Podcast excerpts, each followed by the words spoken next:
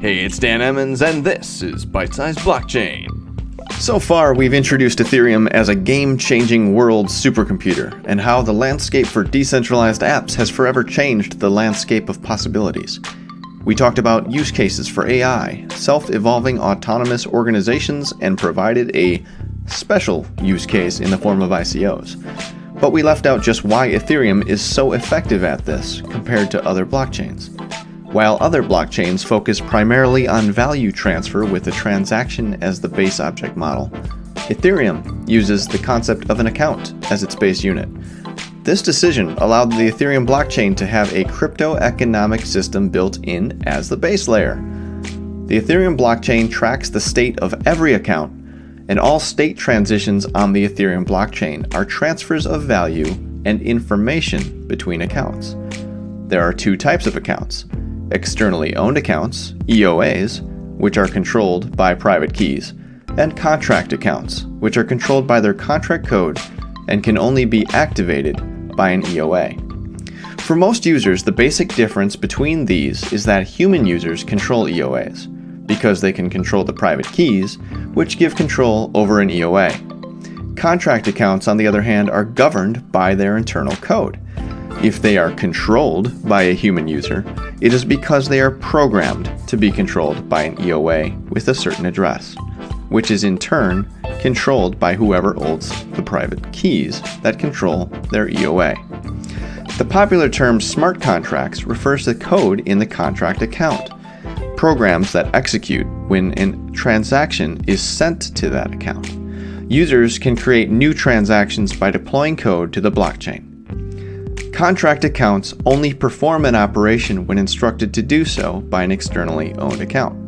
So, it is not possible for a contract account to be performing native operations like random number generation or API calls. It can do these things only if prompted by an EOA. This is because Ethereum requires nodes to be able to agree upon the outcome of a computation, which requires a guarantee of strictly deterministic execution. Like in Bitcoin, users must pay small transaction fees to the network.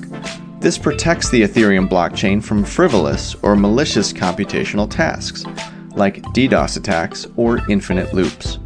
The sender of a transaction must pay for each step of the program they activated, including computation and memory storage.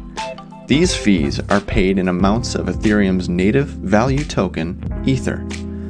These transaction fees are collected by the nodes that validate the network. These miners are nodes in the Ethereum network that receive, propagate, verify, and execute transactions. The miners then group the transactions, which include many updates to the state of accounts in the Ethereum blockchain, into what are called blocks. And miners then compete with one another for their block to be the next one to be added to the blockchain. Miners are rewarded with Ether for each successful block they mine. This provides the economic incentive for people to dedicate hardware and electricity to the Ethereum network. Just as in the Bitcoin network, miners are tasked with solving a complex mathematical problem in order to successfully mine a block. This is known as a proof of work. Any computational problem that requires orders of magnitude more resources to solve algorithmically than it takes to verify the solution is a good candidate for proof of work, in order to discourage centralization due to the use of specialized hardware, for example, ASICs, as has occurred with the Bitcoin network. If the problem requires memory as well as CPU, the ideal hardware is in fact the general computer. This makes Ethereum's proof of work ASIC resistant, allowing a more decentralized distribution of security than blockchains whose mining is dominated by special hardware like Bitcoin. Now, the crypto economic revolution will not be for everyone. Next episode, we will discuss some of the practical matters for deciding whether or not your smart contract code is a good fit for use on the Ethereum blockchain. Please subscribe, like, and share.